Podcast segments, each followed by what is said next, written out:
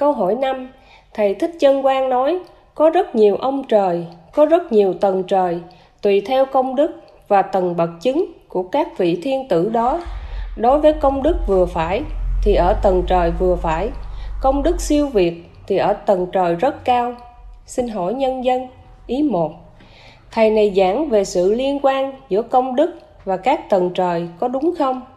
Ý hai Các thầy trong chùa, mỗi thầy giảng mỗi kiểu về phước đức và công đức, nhờ nhân dân giải thích rõ hơn về các loại đức cho tôi biết. Ý ba Người tu lên các cõi trời là để làm gì? Tu bằng cách nào? Ý bốn Các vị ở tầng trời muốn có công đức phải làm sao? Ý một Thầy này giảng về sự liên quan giữa công đức và các tầng trời không đúng chút nào. Ý hai, ở trái đất này có năm loại đức. Một là công đức, sử dụng ở Phật giới.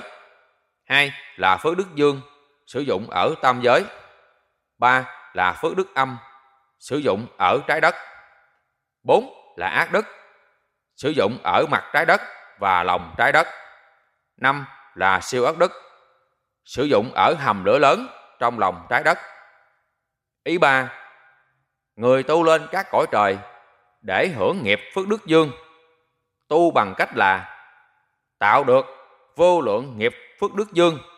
Sau khi chết thì được ban thần thực thi nhân quả bằng cách là phóng trung ấm thân của người này cho bay thẳng đến hành tinh nào mà người này tạo nghiệp phước đức dương vô lượng muốn lên đó hưởng nghiệp phước đức dương. Ý 4. Ở các tầng trời là để hưởng nghiệp phước đức dương, không tạo công đức được. Tuy nhiên, ở nước trời cực lạc, muốn tạo công đức thì phải là Bồ Tát quán thế âm.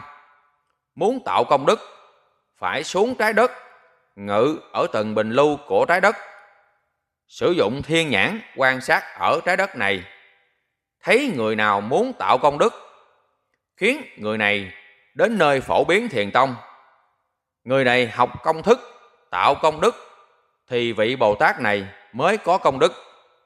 Nhưng phải đợi khi nào vị phật cho công bố pháp môn giải thoát ra, thì vị bồ tát này mới tạo công đức được. Còn vị phật chưa công bố pháp môn giải thoát ra, mà xuống tầng bình lưu, cứu nạn, cứu khổ con người, chỉ tạo nghiệp phước đức dương thôi.